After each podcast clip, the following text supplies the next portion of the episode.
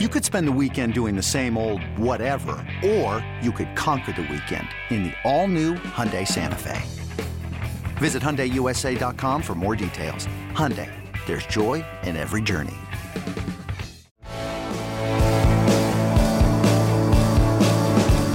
All right, welcome in. Late Kick is live. It is Thursday night. Strange though it may seem, we thought it was Saturday for like half the day. It is, though, March 19th, the year of our Lord 2020. We've got a jam packed show tonight. In fact, so packed, as I tweeted out earlier today, we actually had to shave stuff out tonight, Colin. So, like half of our Sunday show, God willing, is already prepared and ready to go. Uh, we're going to talk a lot about balances of power tonight. A lot of you have been asking questions that either directly or indirectly or along those lines anyway. We're going to do the SEC East and SEC West in reverse order tonight. I'm also going to touch on just the machine like nature of Ohio State football. Every facet of the organization there for Ryan Day and company are uh, it's operating at a level totally detached from the rest of the Big Ten, but I don't even view them as competing against the Big Ten right now. More on that in a little while. A quick reminder if you haven't already and you're watching, so you're obviously on the channel, subscribe to the channel, click the bell for notifications, and those of you who continue to ask, I will continue to tell you yes, the Late Kick podcast is live. Search for it wherever you download your podcast. All that I humbly ask is if you do that, give us one of those five star reviews and a brief comment because that really, really, really helps us out. So let's get into this.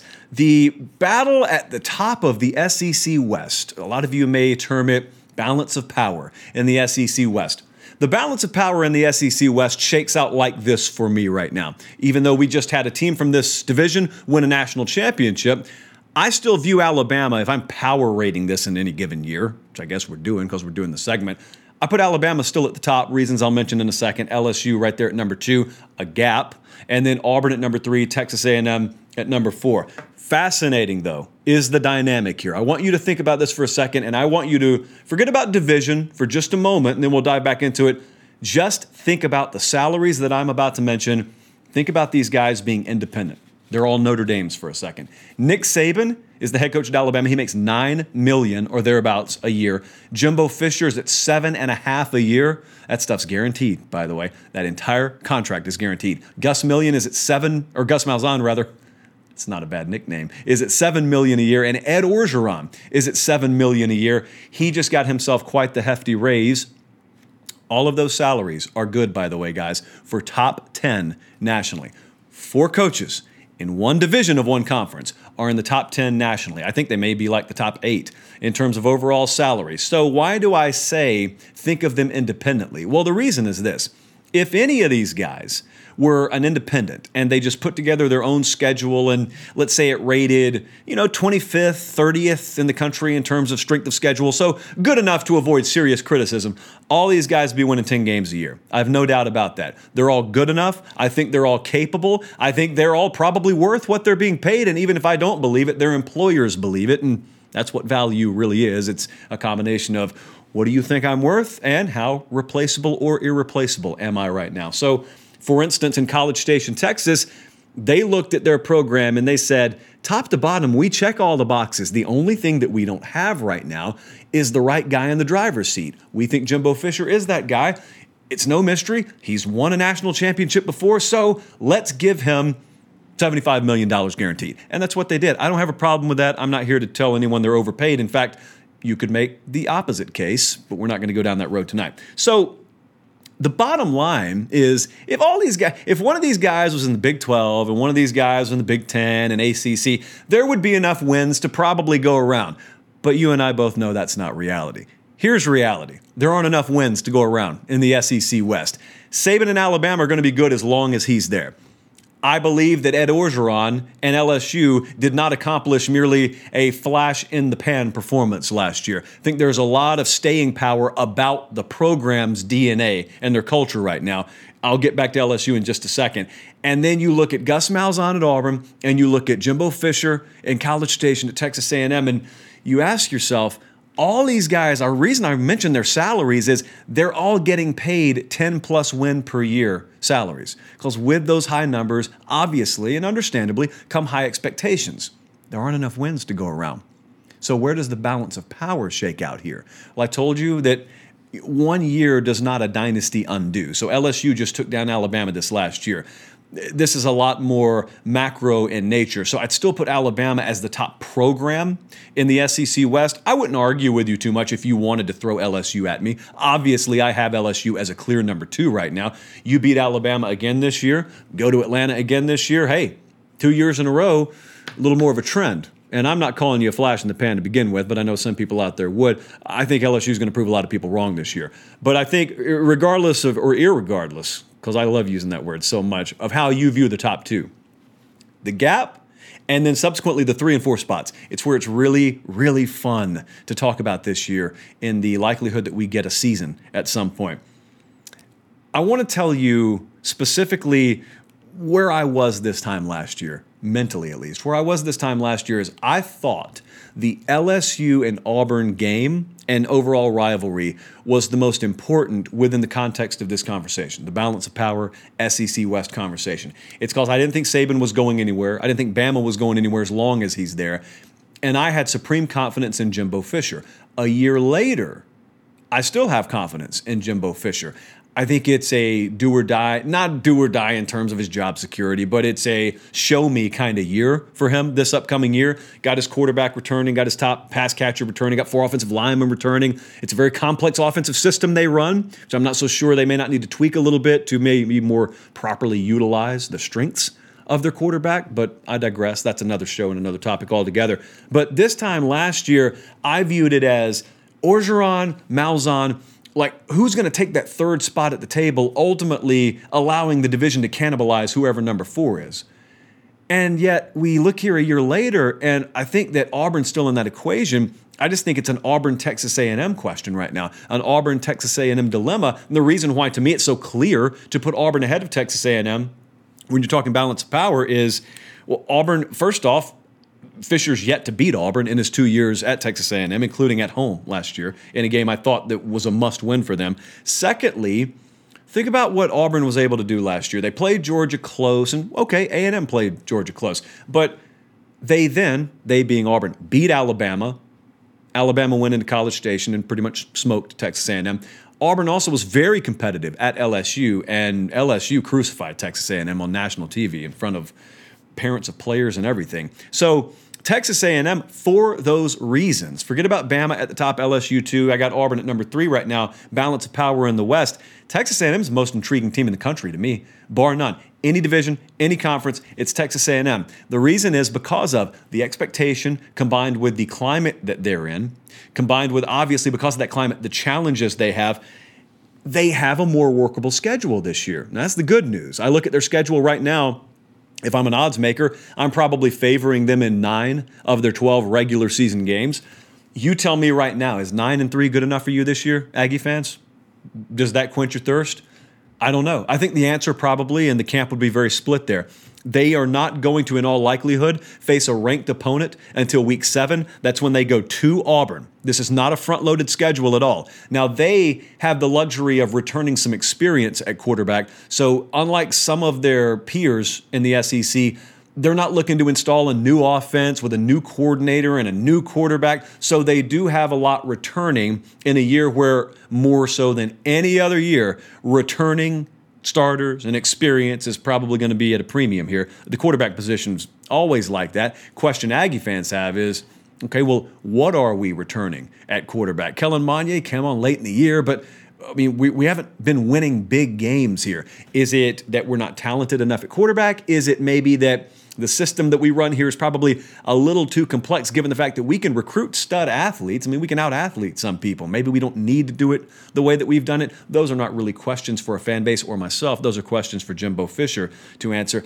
I, talking to some people last week, the best read that a lot of folks get around the Texas A&M program is you look at Kellen Mond. I mean, it's no mystery his legs are a vital part of his game probably need to use them a little bit more. But Texas A&M and the SEC West, because of all these reasons, it's the team when we eventually get to a college football season. I am most excited to watch this year because that's a really good team. It's a really good roster. It's a really good coach, and they could go eight and four because that's how deep the division they're in is right now.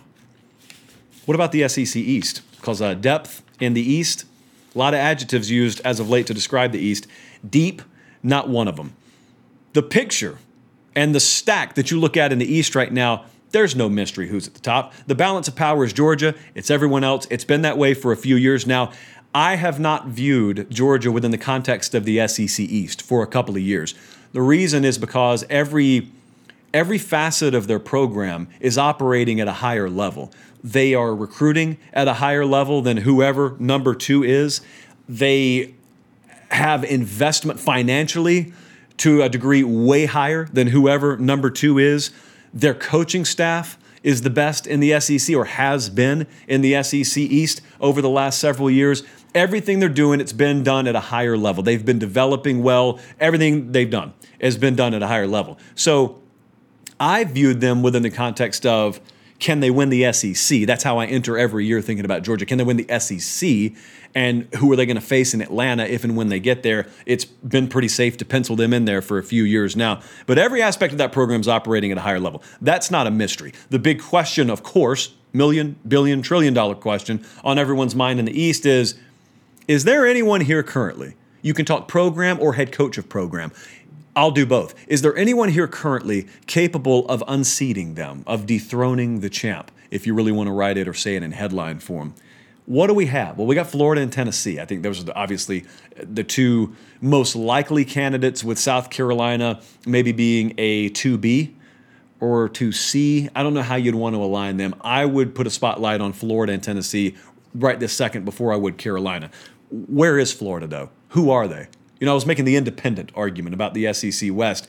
The funny thing about Florida is if Dan Mullen's team, if his program, if they were an independent, think about what they did last year and think about them not in the context just for a second of the SEC East. If you got a team that's now racked up back-to-back double-digit win seasons, they just won 11 and 2. They won a New Year's 6 game. They won the Orange Bowl. They finished number 6 in the country come season's end. That's a great year. That's wonderful. And yet there's a lot of dissatisfaction. There's there's encouragement and there's optimism, but ultimately you're left feeling unsatisfied because you're not an independent. You happen to be parked in the same division as one of the best in the sport. That's Kirby Smart in Georgia. So 11 and 2 last year, that was Florida. New Year's 6 win, that was Florida. Top 6 finish, that was Florida. And yet in every metric, they're left looking up at their biggest rival and that's the University of Georgia. So who are they? Well, they're a really good program. That's who Florida is right now. They're a really good program. They got a really good to a great head coach. Their staff talked about this with Steve Wiltfong some the other day on another broadcast. The recruiting aspect of that staff is what continues to elevate inch by inch by inch. And I was talking to someone else down there who didn't necessarily want to be named, but one of the things that the people inside the Florida program are excited about is the behind the scenes aspect, the support staff, the infrastructure, the analysts, all the folks that you need to run a true recruiting machine that maybe they didn't feel like they had, certainly to the degree that a Georgia or an Alabama or Clemson has it a couple of years ago. They feel like they're still not where they want to be to call themselves great. They're a lot further along, maybe, than they were a couple of years ago. That's the feeling right now in Gainesville. But Florida, who are they? They're really, really good in a division where you have to be great to be the best. Who's Tennessee? Tennessee, there's a little bit of a gap below, obviously. Florida, you saw it on the field last year. You don't have to have watched that game to understand uh, there was a lot more mountain to climb for the rebuild project that Jeremy Pruitt inherited. But to me, along with Texas A&M, if you look over to the east, Tennessee is the SEC Eastern Division version of Texas A&M. They are my team that I'll be watching the most. I would love to have seen a lot of Harrison Bailey, for example, the incoming quarterback, the guy who probably the day he steps on campus is the most talented, just raw talent, the most talented option that they have at quarterback. You know how spring went. We didn't get to see things. What's it going to take, though, to unseat Georgia? I'll answer the question for any of these teams. What it takes to unseat them, you can do one of two ways. You can either out recruit them. I don't think there's a staff in the SEC East capable of out recruiting Georgia right now. I'm not saying it's impossible. I'm saying with current staff makeups that I see in Gainesville and Tennessee, I don't think that either of those programs are finishing higher than Georgia reserve the right to change my mind. They reserve the right to change their staffs. So we'll see about that. But if you're not going to go the route of just out recruiting them, therefore out athleting them, you got to have a great quarterback. You got to have a precision passing attack and great quarterback play. You can take Kirby Smart's career all the way back to when he was at Alabama. They would occasionally get beat. And there was this misconception for a while that he was getting beaten because, well, these hurry up, up tempo, no huddle offenses, they're tying him in pretzels. That, that was never the case. The games where Alabama lost, the games where Georgia loses, go back and watch them, guys. It's, it, it's not a quarterback running for 250 yards. It's a quarterback threading the needle into really, really good coverage, whether it be Bo Wallace a couple of years ago, uh, Ole Miss turned the trick a couple of times on him, but whatever the case may be, if you're not going to out recruit them, you better have really good quarterback play and you better have a red hot Saturday afternoon against them. So let's ask the question Is Jarrett Guarantano that guy at Tennessee? My brutally honest answer is I don't think he is. Is Brian Maurer that guy? No, I don't think he is. It's why you have bright red Sharpie circled around the name Harrison Bailey. I don't know anything about what Harrison Bailey is going to be like as a as a college quarterback. What I do know from people I trust is, again, like I said, the moment he steps on campus, that guy, you're watching B roll of him right now, that guy is the most talented option that they have. Doesn't mean he's the best quarterback that they have, most talented option. So is Tennessee in a situation where they can capitalize on all that this year? I don't know that. But shift the road down the ways a bit to Florida, and you get a lot closer to having some folks say yes to the question do you have the quarterback play to beat Georgia? Because Kyle Trask is what is he, a redshirt senior now? He's uh, like 27 years old, Colin. So he's got some experience and they've got some talent around him. And you've got a head coaching staff down here a few years in now to building a roster. So I think the answer from Florida folks is a hesitant, yeah, we, we kind of think we're there. I don't know that they're ready to bet their lives on it or life savings at least, but I think they feel like maybe they're a lot closer. So you either got to out recruit them or you got to outplay them at the quarterback position. And the answer to either one of those, in the terms of can someone in the SEC Eastern Division do it, is right now, to me, it's a maybe at best. I can tell you this, though if you thrive on disrespect, then it's going to be a good year for Florida or Tennessee. Because I don't get the sense that very many people outside of Gainesville or maybe outside of Knoxville I don't get the sense that many people believe there's anyone in the East capable of knocking Georgia off. And I'm not going to try and make my living of picking the year when it happens. My default stance is until further notice, Georgia is the favorite. Georgia runs this division. And then once someone proves me wrong and proves that adage wrong, that's great. And I'll be the first to rush to the front of the line and embrace them. Until then, still Georgia's division and everyone else. Introducing the two-way V4, where groundbreaking fuel cell technology meets fresh foam cushioning for the ultimate performance. With fuel cell, each step feels explosive, delivering unparalleled energy return. Paired with fresh foam, experience maximum comfort throughout the game. Its lightweight textile upper offers support and breathability without sacrificing agility. Whether you're hitting the clutch shot or locking down the opposition, the two-way V4 gives you the tools to play at a high level. Learn more and purchase the two-way for yourself at newbalance.com. Speaking of just thoroughly owning a division, a conference, has anyone, I don't, you guys have probably been busy, there has been a fair amount going on. Have you noticed what Ohio State's been doing? Most recently, they've been lapping the field in recruiting. They've got like Ohio State, and then you got a lot of room. And then you got the number two, three, four teams right now. Granted, it's March and we're in the middle of a national crisis. So I don't think a lot of people have college football recruiting on the forefront of their mind. But that's just one aspect of this program. Their recruiting is a total machine right now. Their infrastructure, everything about the Ohio State football program is operating with machine-like precision. There's no distraction up there. Their coaching staff is A+. plus. Their roster is A+. plus. Quarterback right now is A+. plus. Uh, their investment is A plus. their resources are A plus. Where is the red X? Like, what box do they not check? Here's the problem. The problem is no one in the Big Ten's close to him right now. You can watch on the field, but even if you just paid attention to everything but football games and you saw what Ohio State's doing and the level with which in every aspect of their program they're peaking the meter at 10 plus, it wouldn't take a rocket scientist to realize, man, they're probably winning football games Saturdays in the fall, aren't they? Here is what I've noticed. What I've noticed with Clemson is they had to do this in the ACC. They rose to such a degree that no one in the ACC challenged them. Now, the rest of the Big Ten is a lot closer to Ohio State than the rest of the ACC is to Clemson, but there's still a sizable gap between either one of them and their respective conferences. Follow me for a second here. A lot of folks, I think, have a misconception about Clemson. They look at Clemson and they look at the pillow fight that is the rest of the Atlantic Coast Conference, and they think to themselves, oh, Clemson's got it made. That's really, really easy to go through that. Now, it is easy to beat the teams they have to beat in conference, just like it is easy for Ohio State to paste Purdue or, or Northwestern or whoever they need to. The difference is it doesn't matter on a given Saturday if Ohio State beats Indiana by 23 points or 43 points. Doesn't matter. A win's a win. It's a comfortable three plus score win. Just like with Clemson, it doesn't matter if they beat Wake Forest by 20 or 40. It doesn't matter if they show up with their C plus game. Sad reality right now, Clemson's C plus game is in most cases good enough to go undefeated. Ohio State got to be a little better than C plus, but Ohio State can show up far from perfect, and just by the nature of how superior their roster is to the rest of the Big Ten, including some of the big boys in the Big Ten, they can still win the vast majority to all of their regular season games. Here's what I respect about what Clemson has done, and here's what I think that Ryan Day and Ohio State are well on their way to doing. Clemson realized we can't hold ourselves to an ACC standard. It doesn't matter if we are 10 rungs above everyone else on the ladder.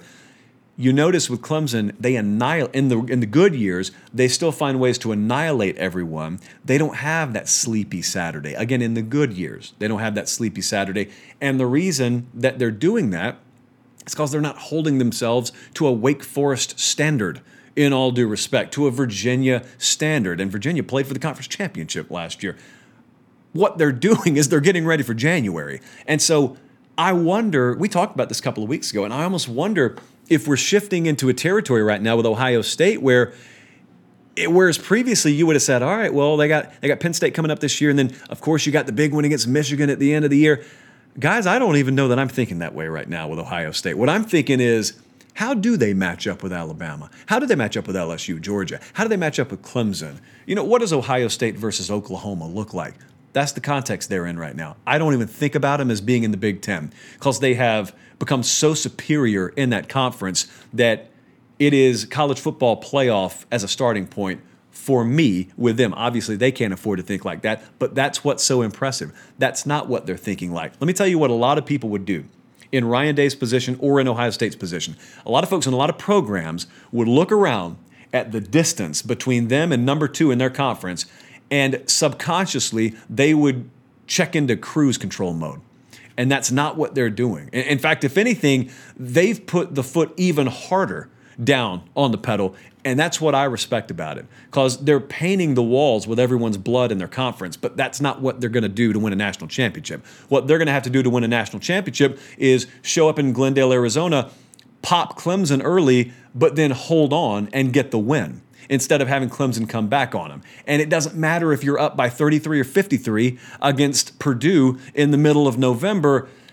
It matters that you maintain the standard, even against inferior teams, that you're going to need to play at come January. It's all about January right now with Ohio State. They have totally transcended the Big Ten Conference and given the prestige and given the magnitude of some of the programs up there and given the amount of investment into those programs up there and the big names of those coaches, I'm not sure that's something a lot of folks thought they'd be saying, especially if we go back. And I love to laugh at this because fortunately, I was at least not in this camp. The day Urban Meyer retired, I'll never forget scrolling. I picked up the iJosh and I scrolled through Twitter, and all these folks, a lot of you know who you are.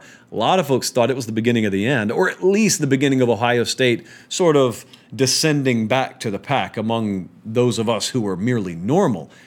And then you heard they didn't have this national coaching search, they just promoted Ryan Day. And you thought to yourself, huh, well, okay then. All right, well, uh, let's see. Is, is it Michigan going to be the favorite here? Is it who's going to be the favorite in the Big Ten? Oh, never mind. They're actually going to improve their program. What I saw, and I didn't just observe this, I had a couple of people who I really, really have opinions that I value. They text me when I was asking them, What do you think about this? Ryan Day, what do you think about this hire or this uh, kind of promotion to head coach? They said, all you need to know is they got their first choice. And the people who said that to me, combined with common sense, led me to believe this dude's about to torch the barn and kill the rats in the Big Ten. And that's exactly what he's done. Ohio State could have had a whole lot of folks. That's the whole point. They knew they had the right guy inside their own four walls of their athletic complex up there. And so they got the guy they wanted to replace Urban Meyer. Now, a couple of years later, everyone looks around and says, Ryan Day's a monster. Where did he come from? Well, he was right there the whole time. And they knew they had him right there the whole time. That's why there wasn't a whole lot of gnashing of teeth in Columbus nearly as much as you would have expected there to be externally when Urban Meyer stepped down. So, Ohio State, hats off, man. They are rolling right now. A reminder again, as you can tell, we're live tonight. We are still isolated here. It is essential personnel only, which translates to Colin and I have just been walking around the uh, business park all alone all afternoon. Not even the vending machine people are here, or the, the vendors are here. So that's we're starving. But we are going to be here Sunday night. That's the plan, unless uh, our overlords at CBS Sports hand down an ultimatum that says we can't come in here anymore. So, reminder we'll be here Sunday night, 7 Central, 8 Eastern Time. If you haven't already, subscribe to the channel, click the bell for notifications. Also, give us a thumbs up on the uh, YouTube video that you're watching right now because it really helps us. And the Late Kick podcast is available. You can find it wherever you download podcasts. The Late Kick with Josh Pate. Five star reviews and comments always appreciated there as well. Have a great weekend. Have a safe and clean weekend. I'm Josh Pate for Colin, for Aaron, for everyone else here. This is the Late Kick. We'll see you Sunday night.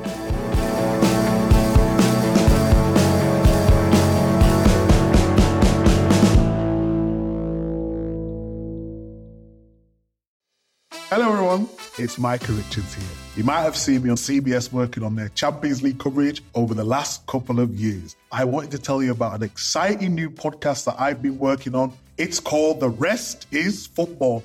It's me, alongside Gary Lineker and Alan Shearer, two absolute legends of the game. The show combines topical debate from the world of soccer along with outrageous tales from our careers. And I mean, outrageous. Just search The Rest is Football wherever you get your podcasts. All the best from Big Meats.